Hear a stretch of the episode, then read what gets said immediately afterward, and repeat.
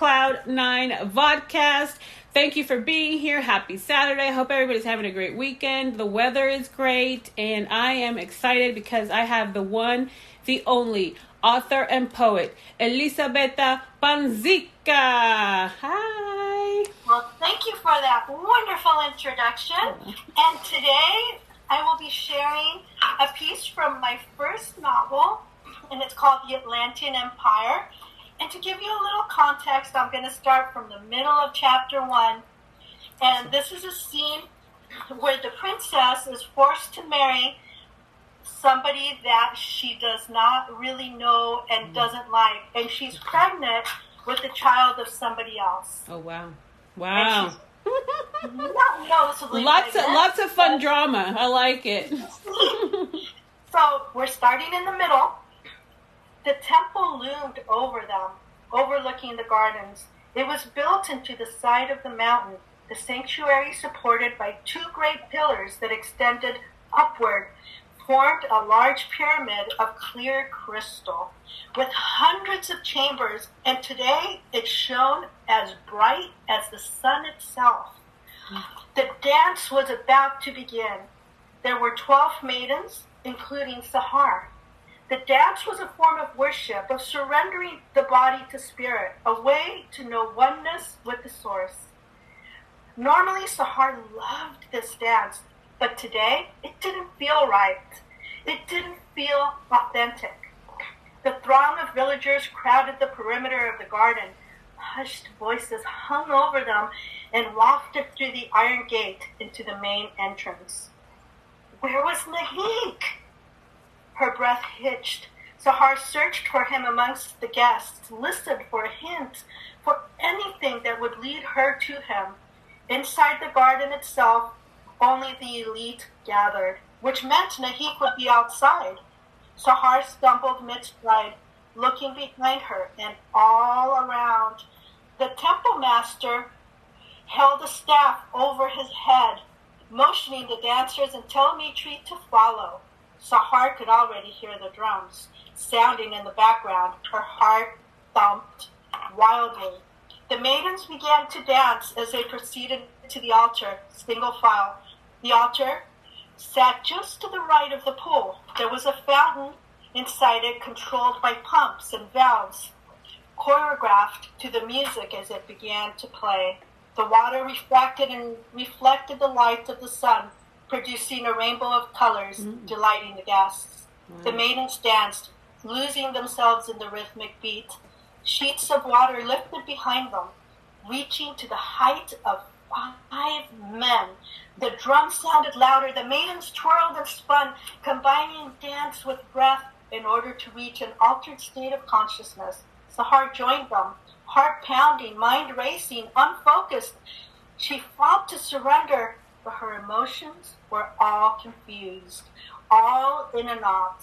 She went through the motions, followed the rhythm, but was not consumed by it like the others. Their movements were sensual, evoking the sacred feminine, expressing the t- true nature of women, beautiful and divine. Above the carpet of green, the maidens swayed, their movements stemming from their hips, their arms and hands drawing the female form, interlaced, all of them barefoot. Hmm. The maiden's focus was physical connection to Mother Earth. Their feet pounded on the grass, calling Gaia the Earth Mother. Their hips shook and formed a figure eight, awakening Shakti, their powerful feminine life force. After some effort, Sahar finally lost herself in the dance, giving her body, body to the Divine Mother, twirling and spinning, remaining at the altar as the others exited. Mm. Capricorn turned and looked back at Sahar, connecting his mind with hers. The dance stopped. Sahar felt her insides turn. The music died. Sahar stood still. Her feet felt like heavy stones as she lifted them. She watched as the other women faded into the background. Mm. She wanted to follow them and just disappear behind the foliage as they did. Nahid! Sahar's heart cried out for her lover, her childhood friend, and the father of her unborn child. Hmm. She loved him, not this man, Telmitri. She stared at Telmitri's dark blue eyes. They looked almost black. His dark hair locked behind his back, his chiseled face. Yes, he was handsome, but hmm. she did not want him. Hmm. This was not what she had envisioned for herself. Pregnant and mm. betrothed to a stranger? Mm. This couldn't be happening. How had she skipped so many steps and without wanting to? Mm. Wait, wait, my lady! Anuka elbowed her way through the crowd, milling through the pews placed outside for the wedding guests. Yes? Sahar stared at the girl's freckled face. Anuka's green eyes flashed back at her. Her long hair fell over her shoulders in two long braids, the color of smoldering flames, red with copper and gold. Mm. What? Sahar worried Capricorn would punish her outburst, or worse yet, release her from her service and excommunicate her. Anuka was her friend. This thing you do today, my lady, it is not for the love of a man. Anuka tipped her head sideways towards Telmitri and lifted her eyebrows. We know it is for the love of an entire people. Her eyes welled with tears. For this noble act we commend you. The servant girl bowed, lowering to the ground and kissing Sahar's feet. Get up! Don't do that! Sahar whispered, pulling Anuka up by the arm. You're more than that! No, my lady. I am your servant. Anuka dug her knees into the fresh grass and handed Sahar a headpiece, the one she would wear for the union. It was a wreath woven of long green stems and twigs decorated with little white flowers. It was beautiful, delicate, made by Anuka herself. Sahar had seen her preparing it earlier in the kitchen. Thank you. Sahar took the wreath, forcing a smile, eyes pleading, screaming for salvation. Help me! She wanted to blurt out the words, but she couldn't. What would she say? Nothing. There was nothing to say. Sahar walked away. Commend me? They commend me for what? Sacrificing my life? For this? Anuka rose, keeping her head lowered, and walked away. Capricorn bowed. Sahar sighed. Somewhere underneath all that ego was a compassionate man. She knew, for it was Capricorn who took her into his care from her mother's deathbed. She owed him everything except this. Do you have the words prepared? The temple master looked straight at his niece. Sahar gasped. Her heart slammed against her chest like something imprisoned and sentenced to die. She looked at the groom. She didn't have any words. Do you? Capricorn's voice dropped to a whisper. His brows knitted. As he reached out to grab her shoulder, his fingers squeezed her hard. No, Sahar walked across the grass barefoot, still in her dancing costume. The garden felt cold and unwelcoming. The marble statues all seemed dull, even as the sun's rays bounced off of them. She walked onto the stage. The stone platform felt cool underneath the soles of her feet. She stared down at her hands, posture sagging. Maybe if she didn't show up at the coronation, things would change. If she wasn't queen, she couldn't marry. The wheels in her head began turning. I have the words! Telmitri cried out, raising a hand. He twisted around to look at his mother. Grinning, Vestiva waved a plump hand and smiled. Her eyes widened with excitement. Dark brown hair stacked up on her round head made her look older than she was. She was bursting with ego, happy for herself that her son would soon marry the most influential family in all of Atlantis. Telmitri waved back, producing a papyrus scroll from the side of his robe. Sahar turned to look at the Trillian Queen. He really didn't just do that. Sahar gaped. Was he a child? She rolled her eyes. Could things possibly be worse? She hated that Vestiva held so much control that her son could not think for himself. For to take an action without her approval. She wanted to leave, and if she was going to run, this was the time to do it. Sahar gulped, turning, poised to sprint, but all eyes were upon her. She couldn't run. The entire kingdom had come out to witness their wedding. She felt like a bird trapped in a cage. Worse, a bird whose wings were clipped and couldn't fly. Mm.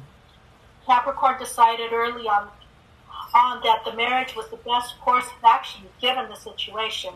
But Sahar had not planned to marry, not this soon, and she definitely did not want to marry Telmitri, the Prince of Truk. She didn't even know him, didn't want to know him, but the marriage had occurred before it was the marriage had to occur Mhm. before it was obvious that she was with child, obvious that it was Mahim's. The dedications will begin now. She was vaguely aware of Capricorn's voice, booming out into the audience. Sahar fidgeted in her spot, lowering her gaze. Words? She needed words? No one ever mentioned words. Capricorn's steely gray eyes burned into her. His disappointment showed in them. Sahar squirmed. Sahar squinted, rubbing her eyes. Perhaps this was just a dream, a bad one. She pinched her arm, but nothing happened. She pinched harder, leaving a mark. Still nothing. She was still at the altar in a wedding gown, only her cheeks were tinted a rosy pink. Everyone was staring, open mouthed, eyes wide. My lady? Telmitri lifted her hand and kissed the back of it, confused. What are you doing? Sahar avoided his eyes. She wiped her hand off with a flap of lace that fell over her shoulders. His kiss felt like a hot iron on her delicate skin, and she pulled her hand back, tucking it under her gown. A toast! A voice shouted, To the princess and the prince! Mm. Sahar's eyes shifted nervously. Her grandmother had a way of entering the scene unexpectedly. Sahar's lips curved a little at the corners. He was glad Miyaka had arrived. The high priestess raised her walking stick into the air, slamming her goblet onto the ground. The crowd fell silent all around her. Miyaka was respected throughout the island continent and feared. Aslamotam Hanisate! At her command, the sky above them rumbled, and the day became night. A herd of black clouds rolled in out of nowhere, embracing a full yellow moon as it hung over the temple like a lantern. Its dim glow illuminated the garden as it began to fall, gently at first, then becoming a steady shower, drenching the master and the bridegroom. Sahar grinned. Magic was at work. She could smell it all around her. She stared at her grandmother, eyes pleading for deliverance. If the gods had not come to her rescue, then maybe Miyaka had. Grandmother had been against the union from the beginning, and she was making no effort to conceal it. I hope you drown. Sahar could read Miyaka's lips as she whispered into her uncle's ear. Sahar suppressed a laugh, noticing Capricorn's smile fading, his gray eyes widening. Miyaka tightened her grasp on her walking stick and shook it vigorously over her head, stomping across the grass, her free hand curling into a fist. Rain poured harder, destroying the festive decor. And I'm going to stop there. Wow, And- thank you so much. That is so amazing. It, it, that's in the middle of the book, so you know that it sounds like it's you know. So, how many pages is it um, total? This book is actually 257 pages. Perfect, perfect. That's a really good number. And then there are. Uh, it's part of a trilogy. It's part of a six book series. Six book series. Oh, oh, okay, And Gotcha. I have, this is book one. okay. This is book two, Final Days. Oh, And book three takes place in the future. nice. This is the heart, the same girl, but in the future, reincarnation of the Atlantean Perfect. Queen. As you can see, the time travel Yeah. element, she's Yeah. hanging on to the clock. And then these are the reincarnated Atlanteans. Okay, Are. okay, cool. And the the story goes that after Atlantis falls in this book, they go into Egypt. And this is why Egypt begins at such a high level of civilization, mm-hmm. because Atlanteans brought this knowledge to them. But they mm-hmm. took it back because the people at that time were not able to use that knowledge in a way that was beneficial to mankind. So, going forward 10,000 years into the future, Yeah.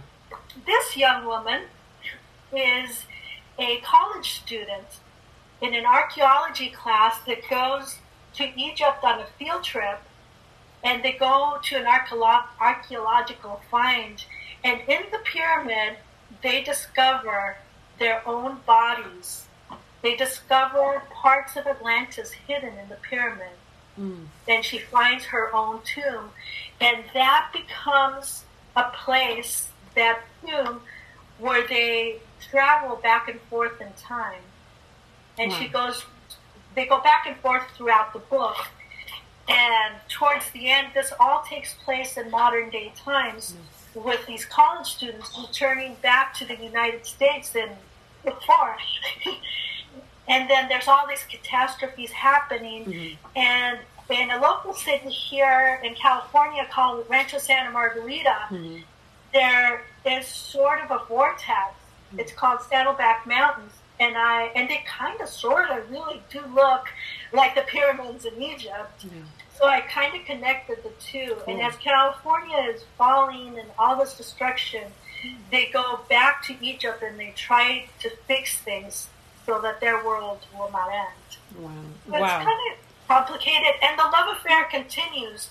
It's the same characters reincarnated. Okay. It's the same people, different names, different bodies as this two books.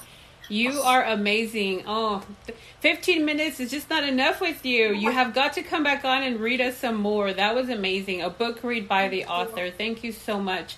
Um, I'm sorry we're out of time, but I've had so much fun. And, you know, the um, your Amazon link is in the description. So if anybody wants to look at all of her amazing books, please do so and purchase them. Kindle, Vella, the whole thing. Thank you. Thank you so much, and you have a, a blessed rest of the day, okay? Thank you. Thank you, everybody for watching and listening. Bye. Pink Cloud Nine Podcast. Have a great rest of the weekend.